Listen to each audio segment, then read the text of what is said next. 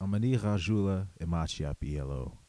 Hello, my name is Rain in the Face, otherwise known as Rain Charger. Uh, I am your host of Living Indigenous Media, a podcast project that I am doing and working on, uh, discussing various aspects of Indigenous media, production, artists, content creators, scholars.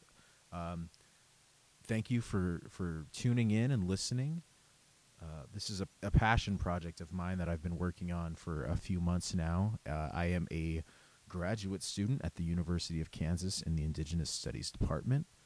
Um, this is a bit of a project that I'm working on for my schooling, but it is something that I am intending to keep going on uh, for the foreseeable future, really. Um, most of the content of this series will be from academics and people who sit in that kind of relationship with media. But over time, I'm planning on work, working with various uh, content creators in uh, kind of different capacities.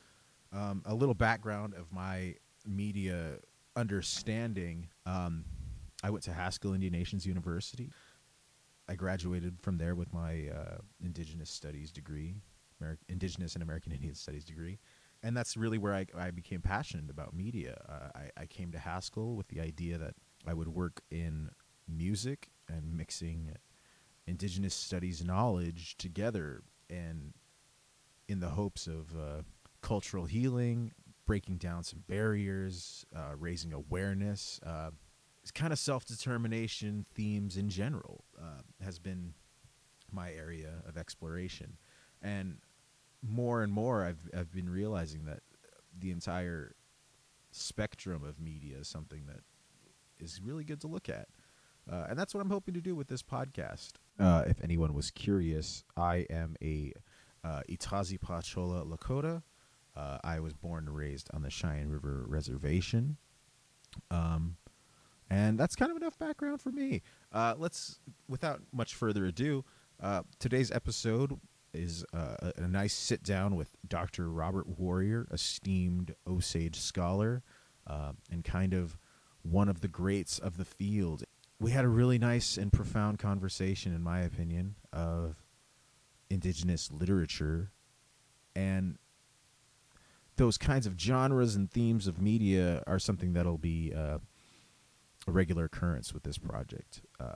Today we're focusing on literature. Another day we focus on film. Another day we focus on video games. Uh, so if this grabs onto you, please feel free to send me an email or uh, leave a comment on the Anchor site or uh, get in touch with me in some way or shape. Uh, without any further ado, here's our interview with Dr. Robert Warrior.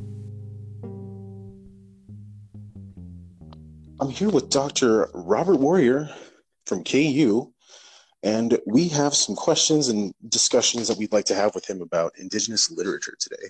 So uh, thanks for coming on, Dr. Warrior. Hey, you're welcome. I guess the first thing I want to talk to you about is you're you're kind of overseeing you're the series editor of the Indigenous Americas series coming out of the University of Minnesota Press, right? That's right. How have you seen the Indigenous change during your tenure?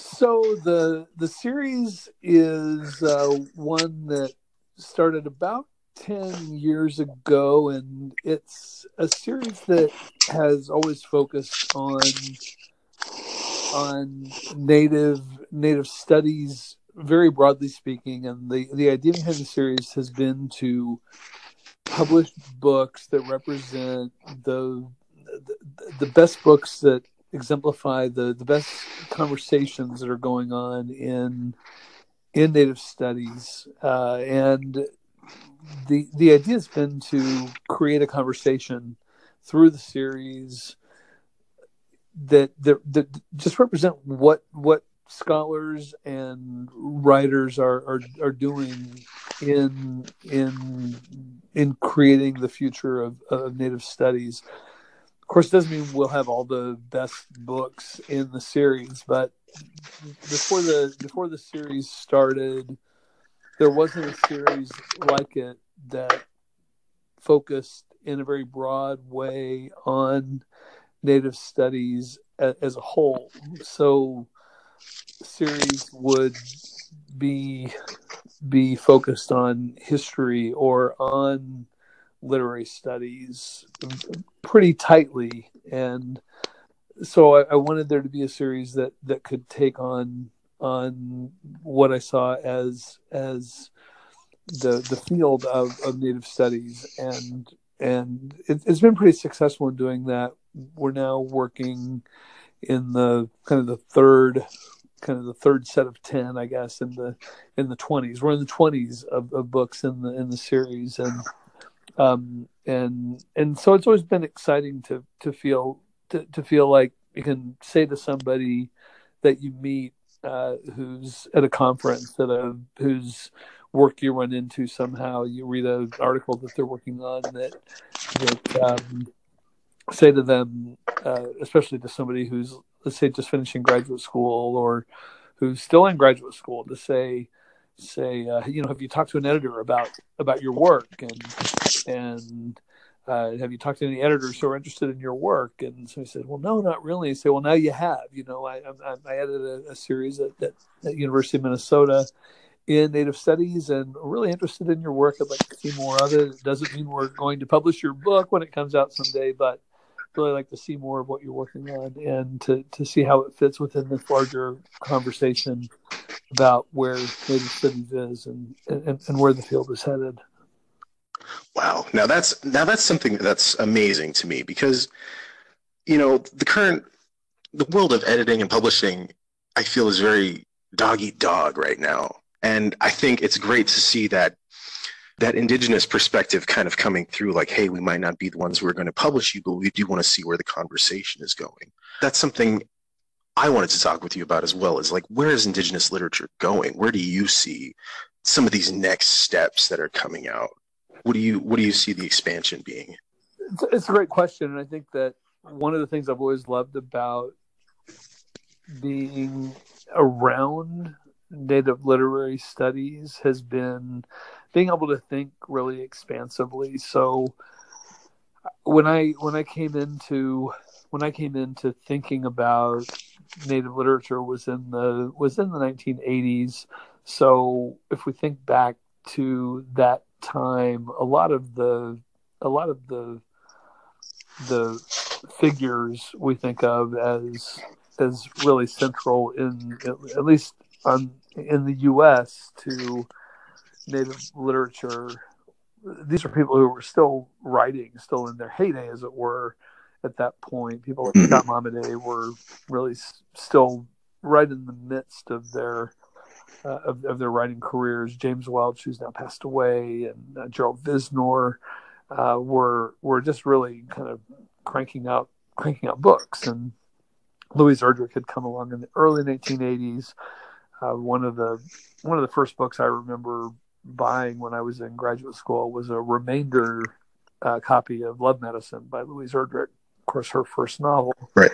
And uh, buying it off of a table in New Haven when I was in graduate school at Yale, and and not having read anything by her and picking it up and saying, "Oh, it's interesting. I've heard of her. I'm going to read this book," and being really captivated by it, and seeing in, in, in those books, and then starting to follow the careers of, of those writers, and then seeing more people come along um, uh, in in in uh, in their wake and realizing that, that those successful writers those successful uh, saying successful meaning that they had been successful commercially in finding New York publishers to publish their work that that those writers had uh, th- those writers in their success other people had been successful as well but maybe not in finding a New York publisher but had been but had been writing poems and publishing them either in tribal newspapers or in a place like Akwesasne Notes or someplace else, and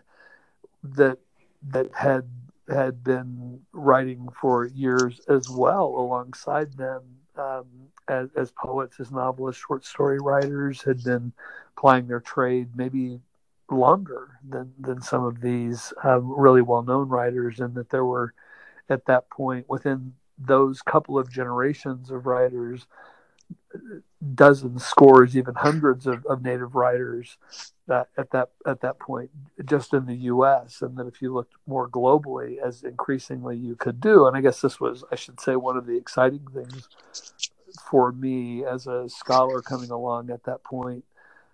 It was a, it was an exciting time to be a scholar uh, of uh, of uh, of the field at that point because it was a it was a great time to do it because there were so many people who were who were working, who were coming along. It was just a, it was a great crossroads time in, in, in, at that particular moment in history to see so many people, to get to meet so many people who were uh, who were doing that kind of work, and to see then new opportunities being created for for younger. Uh, for for younger writers who could come along, who were going through things like the creative writing program at at uh, the Institute of American Indian Arts in Santa Fe and other places where people could could uh, uh, become uh, uh, creative writers. But then also, not very long after after, um, and I guess another thing I should really mention before moving off of that is to see something like the WordCraft circle of uh, of, of native writers really concurrently with the time I came along as a as a scholar. that was really taking off and the the um, uh, returning the gift festival, which was in 1992, and the whole process of of um, the whole series of events in 1992, 1991 that came along with that festival in Norman, uh, Oklahoma. Uh, that that that um, that that that gathering of writers, which was you know, hundreds of of, of native writers coming together that, that that also prompted new configurations of organizations and people getting together encouraging new generations of writers. But it was well, i guess what was so exciting about that is that following that period of time you could see now different sorts of writing come along that wasn't novels and poems and plays but also people stepping into new forms. And it wasn't very long after that that that the that the generation of native filmmakers really uh, started to emerge in the early 1990s, and you can see the beginnings of that, of course, you know that history in the 1970s and 1980s, but you really see the, the flowering of that in the 1990s as people earn their MFAs in filmmaking or earn their their uh, kind of independent independent um, degrees from the School of Hard Knocks and just kind of you know learning how to be filmmakers on their own and and learn how to make films and uh, um, and you see people really growing as as filmmakers, but also then that's also the time of the internet coming along, and so people start using these new forms and start stepping into those forms in in, in a major way. Start using those spaces in in uh, developing what now is a very robust uh, uh, culture of of engaging in in expressing themselves in lots of ways so that we can see people using YouTube, uh, but also Facebook, Facebook Live, and other uh, things like Twitter, um, Tumblr, and, and any number of other platforms to express themselves. At the same time, I think that those also create those new forms create ways for people to show people older forms that people have been expressing themselves in all along to realize that people have been expressing themselves over the years, over the decades, over the centuries in really profound ways through through uh, what, what we think of as traditional native forms that the that the clothes we wear when we dance, the clothes that we make, that people make for us, that those are also really incredibly important forms of expression. And and that that these that these forms of expression have similarly, I think, been been uh, seen their own growth over the same period of time, and, and kind of nothing takes a backseat to anything else in this way, so that all of these different forms of expression, uh, dance, performance, traditional dance, contemporary dance, drama, uh, uh, even cooking in its own way. All of these things are are up for grabs and are part of a are part of a really exciting moment in which people can see ways of expressing themselves. People can connect to one another in new ways and can see people in the indigenous world, not just not just in the U.S. or even in the U.S. and Canada or North America, but really globally. Seeing somebody else in a community somewhere nearby or a thousand miles away or halfway around the globe expressing themselves as an indigenous person, an indigenous artist, uh, becomes a, a way of, of being inspired, I think, for so many of us. And that leads then to having that opportunity lead to something going on somewhere else and it builds and it builds and, and I think it's it, it's still it's still a uh, um, uh, an important an important significant moment. Wow, you kind of uh, just discussed kind of a lot of what we'll be kind of breaking down on the podcast over the course of it. I wow, that answer was amazing. Um, I guess what I want to discuss then is like maybe just to to zoom in a bit more on indigenous literature media as a whole in the last you know 30 40 years has just been exploding with the advent of technology and the internet that we have now. I guess what do you think the role that tr- maybe not traditional indigenous literature but just indigenous literature in general is going to play with all these evolving forms of media as indigenous peoples kind of hold on to them or or find new ways of expression? Do you think indigenous literature is still going to have that seat at the table I, I think I think it will, in in part because because writing is oftentimes incredibly important to to really good media to so many of the things mm-hmm. that that are really engaging. Now this isn't this isn't true of all things. It isn't true of of all forms especially of visual art. It's not true necessarily of let's say dance clothes. Dance clothes don't need to be really well written right? So so right. somebody can get a really great you know suit of dance clothes made without anybody ever writing them up. Doesn't need to be written well. Um, but so many of the things that that have a that have a uh, that, that that generate a a, big audience uh, um, especially online things that are things that that have a narrative attached to them those things need to be written.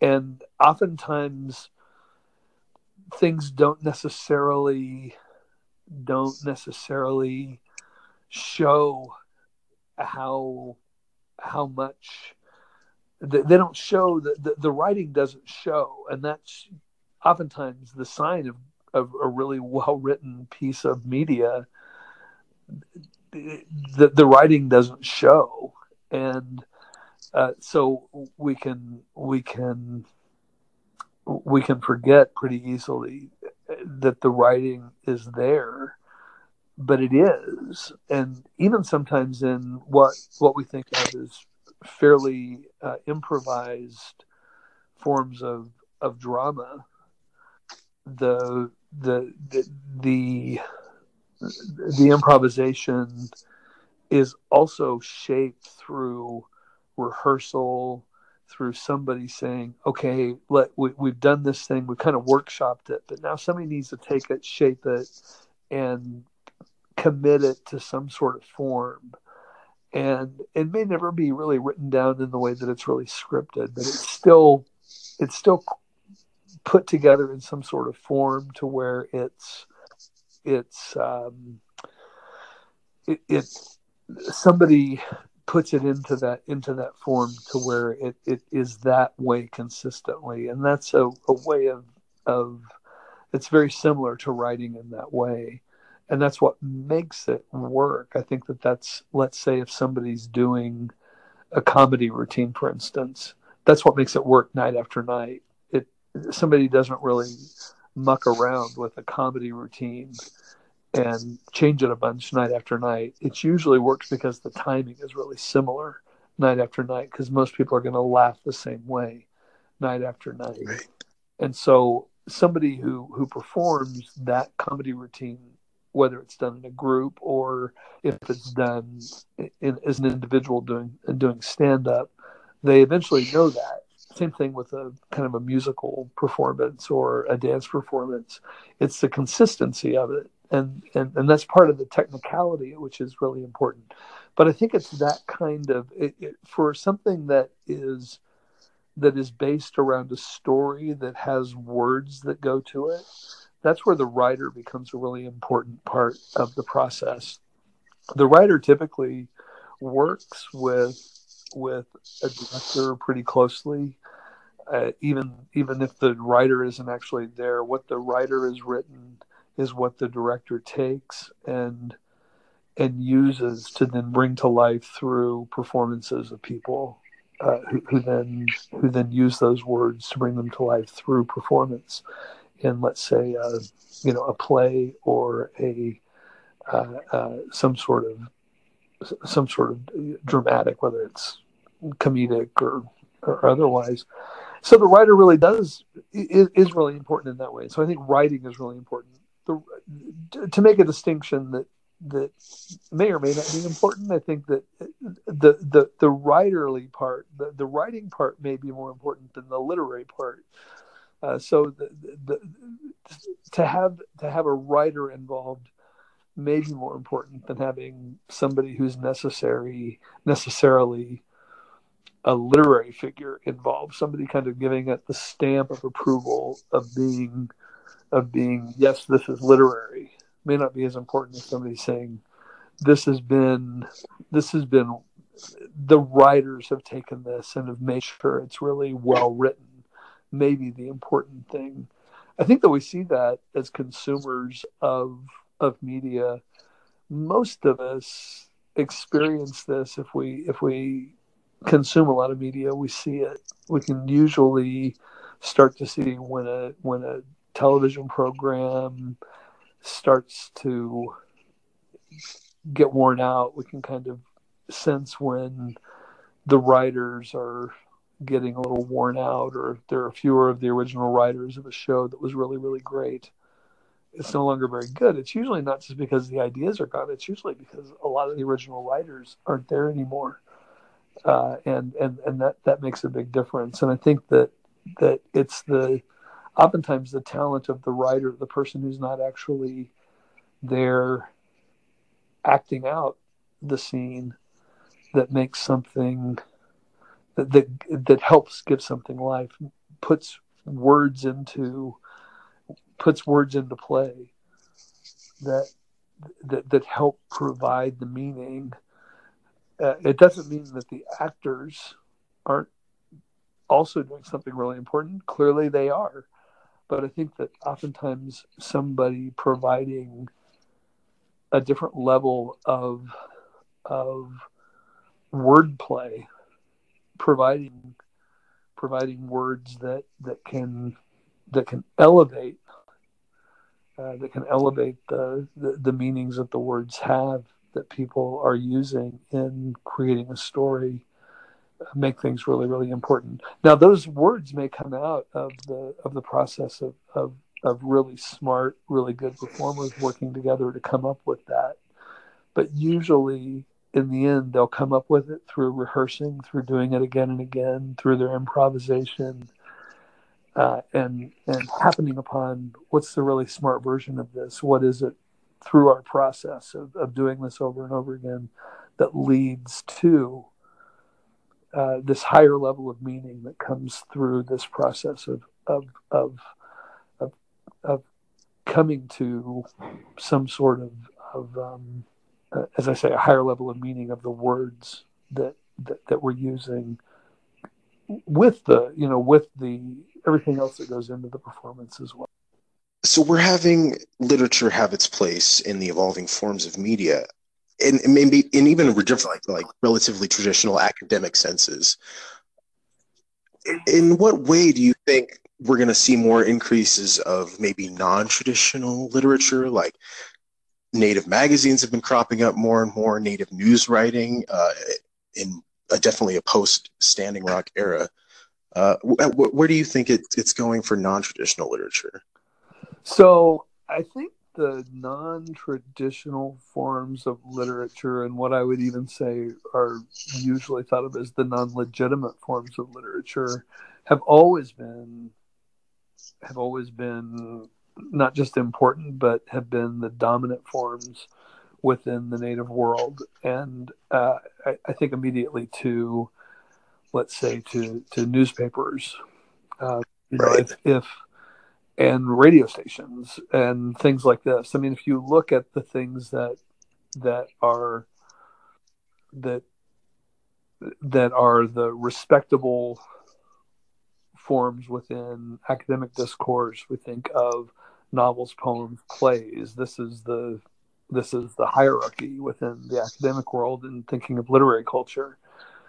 If you think about what's important to a native readership, especially within native communities, if you ask people what it is, where they actually encounter writing within their communities, it's going to be much more likely that people read a tribal newspaper than they go out and find out who's the local novelist, the local poet. I think that people are much more likely, and it's probably true of you know actually most most people in the world, right? They don't they don't say hmm, I'm going to go read the latest novel. They're going to if they read anything at all, it's going to be something they they find uh, elsewhere, and uh, that's not as legitimate. That's not that's not as high up in that hierarchy.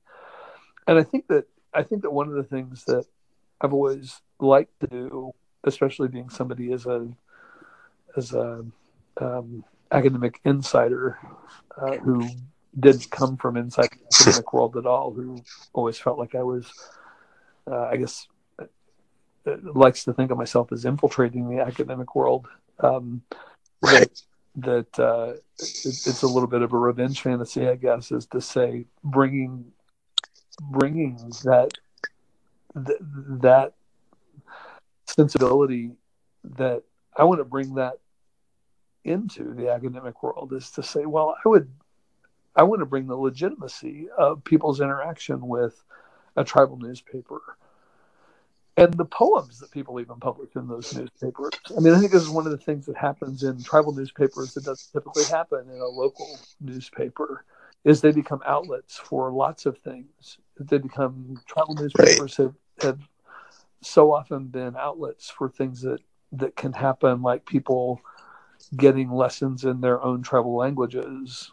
Um, uh, they they become ways for people to connect to each other. Tribal newspapers typically don't just have a local audience on a reservation, but they become national newspapers where the where the the citizens of a of a tribal nation, this newspaper gets sent out across, uh, you know, across a, a, to, to lots of people.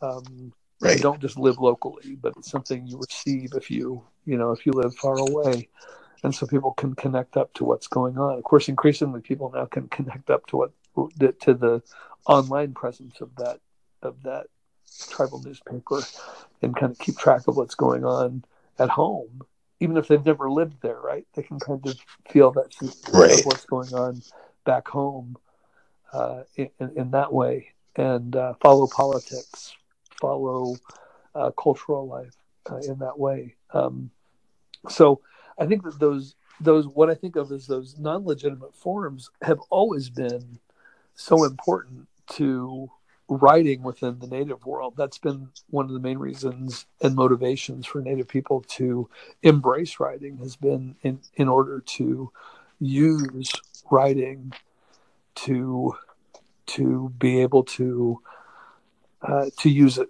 for that kind of purpose to share news within a community um, uh, and to be able to to be able to not just let's say do something that is so vitally important like record stories that may not get passed down otherwise but let's say write down my grandma's recipe for for traditional food that she makes uh, right or something else like that that may be a reason why somebody wants to learn how to to write um, uh, and things that are that are maybe seem smaller in ambition, but are within a family and within a local community incredibly important and pay off over time in really important ways.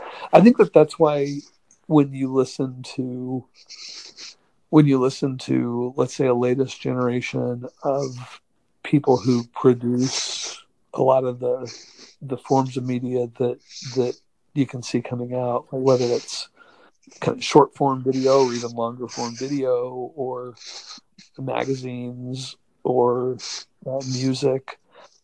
You hear a lot of people who come from whether it's you know whether it's reservation based or city based. There are people who come from from settings where where they they embrace a, a, a certain kind of um, I want to say kind of a fugitive mentality where they already know they don't their their mindset doesn't fit in to the mainstream of the rest of the society that they're growing up in that they're participating in in US society they don't find their mentality their consciousness represented on AM or FM radio. And that's why they want to make music. That's why they want to put together a band. They want to, I mean, they want to play rock and roll. They want to play whatever it is they want to do. But they part of why they want to do that is because they want to bring their sensibility, their particular experience, and they want to give life to it through their music, through their performance, through this through this form of expression through this way of, of, of, of giving life to what it is that they they feel like they're bringing to to the to the act of, of expressing themselves. And then and but the next part of that is and this is where i think new media becomes really important the next thing they want to do is they want to connect. And new media gives them new ways of doing that new ways of connecting with somebody else. And that's i think part of the excitement is now you can connect with somebody else. You don't have to you don't have to you know drive 300 miles uh, to right. to, to meet somebody who might share your really weird taste in you know in music maybe weird's not the right word very eclectic taste in music and maybe all you got to do is kind of maybe post your video or your you know your your music online and somebody's like hey man i just heard this really cool track you just you know you just dropped on right. the channel and i totally was grooving on it and this is what i'm doing and you know maybe that person lives in Aotearoa in New Zealand, right? And they're a Maori, Maori, uh, you know, they got a Maori band, and you kind of then start trading back and forth and, and, and realize that somebody's got a different, a little bit of a different beat, but they're doing something similar. And then now you're kind of, you're, you're really kind of grooving with somebody uh, half a world away. And, um, uh, you know, and that can be, that can be something that, that it would have been so hard for that to happen even 20 years ago. It's a little bit easier now. It's not like it's super easy now. Somebody still is probably going to spend most of their time feeling pretty isolated. Um, but I think that possibility that, that that other people are out there makes things makes things a little bit different. And and you know, I think when you're when you're playing into isolation, whether you're playing a guitar or you're dancing, you're drawing a picture, you're making a sculpture, any of those things. I think, you know, isolation is kind of the name of the game. It's part of an artistic sensibility. But wanting to connect, I think, is also a part of the the desire that so many people bring to the process, and knowing that that might be possible, that that audience of of indigenous uh, uh, people who can appreciate what you're doing is out there. I think it makes a difference. You know, as I've been developing these thoughts about media, I, you know, you think back to other, let's say, you know, minority communities where uh, developments and communities kind of came together. You know, Harlem Renaissance, the islands and Caribbean calypso music, reggae, you know, ska, all of that. Korea or K Town in Los Angeles, you know, all these different places where there's been, you know, these renaissances. You know, is is that space on the internet or these better ways of communicating? You know, is that where the native, you know, not maybe pan Indian, but intertribal or whatever you want to call it, you know, is that where that movements are happening? Is social media? Yeah, exactly. I think yeah, no, I, I think and yeah, I think you're exactly right, and and I and part of what you're what you're describing is both the desire it's the desire to connect and the next stage after that is an implicit knowledge that that what what any anybody who's trying to to create is trying to make make something that is a is a form of of expressive culture what you need is other people around who are doing similar things because it's part of how you challenge yourself to get better and and to do more and either to collaborate or to just have somebody doing and say i mean it's just like the you know it's like the um it's like the just kind of the the call and response kind of way of doing things. Like that person i'm going to do this i'm going to kind of go out and and make this thing and then somebody sees that and they say oh yeah well i'm going to do this and I'm, I'm going to build on that. I'm going to make mine better than that, not because I'm trying to show you up, but because that just I just saw that, and that just kind of made things kind of explode in my head, and I went, oh yeah, that person got what I was doing, and because they saw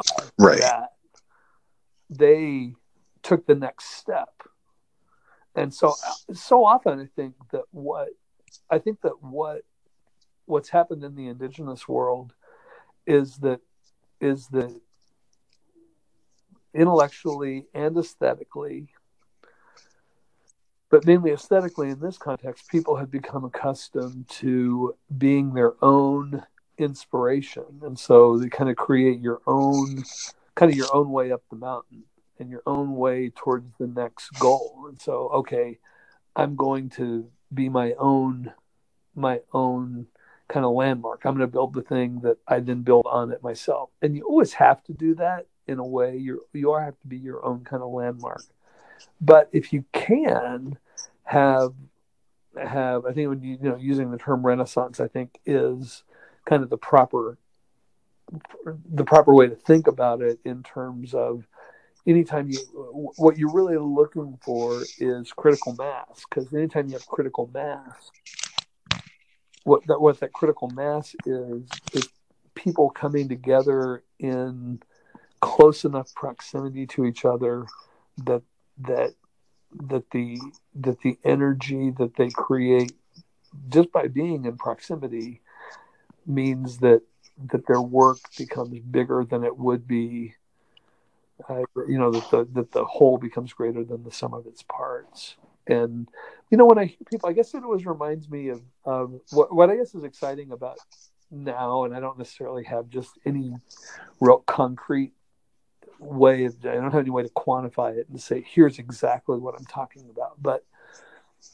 uh, and I think probably the better people to talk about this would be artists themselves, but I think that that what what it reminds me of is listening to people who uh, to poets from the 70s and early 1980s who say, you know, uh, they lived in people who lived in Albuquerque in the 1970s, native poets, and they'd say, what was great about living in Albuquerque in the 1970s is that everybody came through Albuquerque.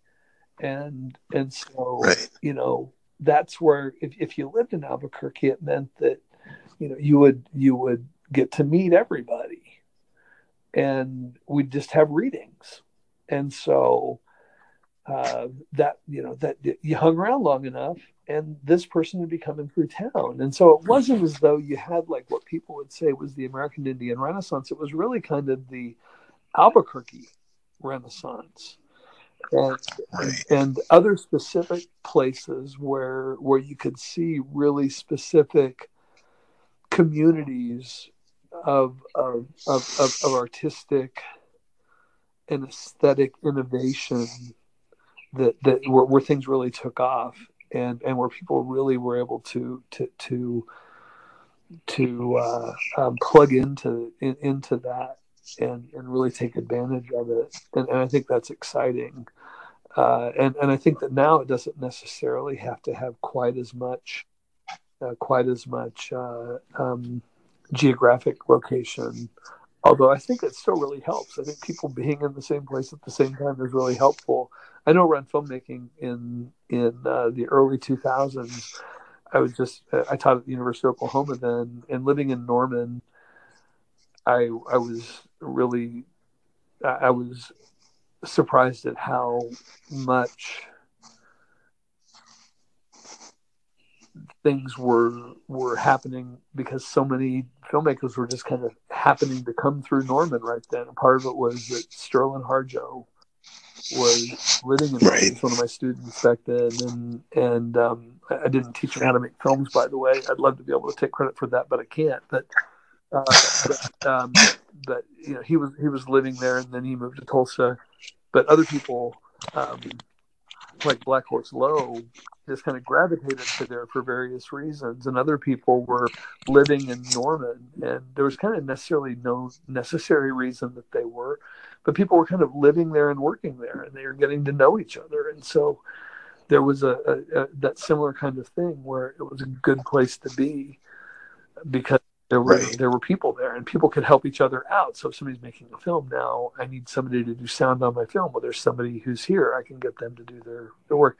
Albuquerque is another place where that was also happening. People like Melissa Henry living there at the same time as Jason Asenap and others who were making really great films around the same time in the early 2000s. And and uh, you know these are all collaborative kinds of of um, art forms, and to collaborate, you need people who know what they're doing. And I always think that even though you can find good people to help you out on your film, having other indigenous filmmakers around is always is always a, is always a great thing. And some filmmakers are really demanding. Like uh, I think of Blackhorse Lowe, he'd always wanted to really have. He's always really wanted to have other uh, Dene uh, Navajo filmmakers working with him, sound people, and and and and, uh, other technicians, just similar to how um, uh, Victor Masayesva has always worked as well, wanting to have other Hopi uh, people working with him on his films, and so um, yeah. Anyway, it's a yeah, you know, a lot that goes into it, and and anytime anytime that the that things come together in just the right way, I think that that, that you're really fortunate to, to, to be there to, to see it. Well, yeah, I, I think we're in an interesting time for uh, Indigenous media in general, and in particularly Indigenous literature. Dr. Warrior, I'm going to have to say thank you so much for talking with us today.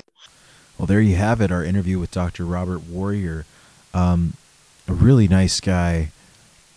I just I love talking with him. Uh, I hope to have him again featured on on the show in a different capacity, maybe uh, maybe looking over one of his works, um, which I recommend. If if you haven't read anything by Dr. Warrior, uh, I would check out Tribal Secrets. Um, he has a lot of articles. He's he's been an editor on on tons of books, uh, and really the Indigenous America series out of the University of Minnesota Press. Uh, I I I think they're kind of setting the pace in Indigenous studies, uh, in my opinion.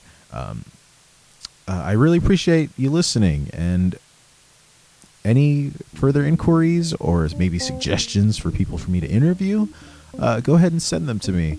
Uh, you can reach me through the Anchor website. Uh, I'll have an email link up there. And again, Wopila for listening. Thank you.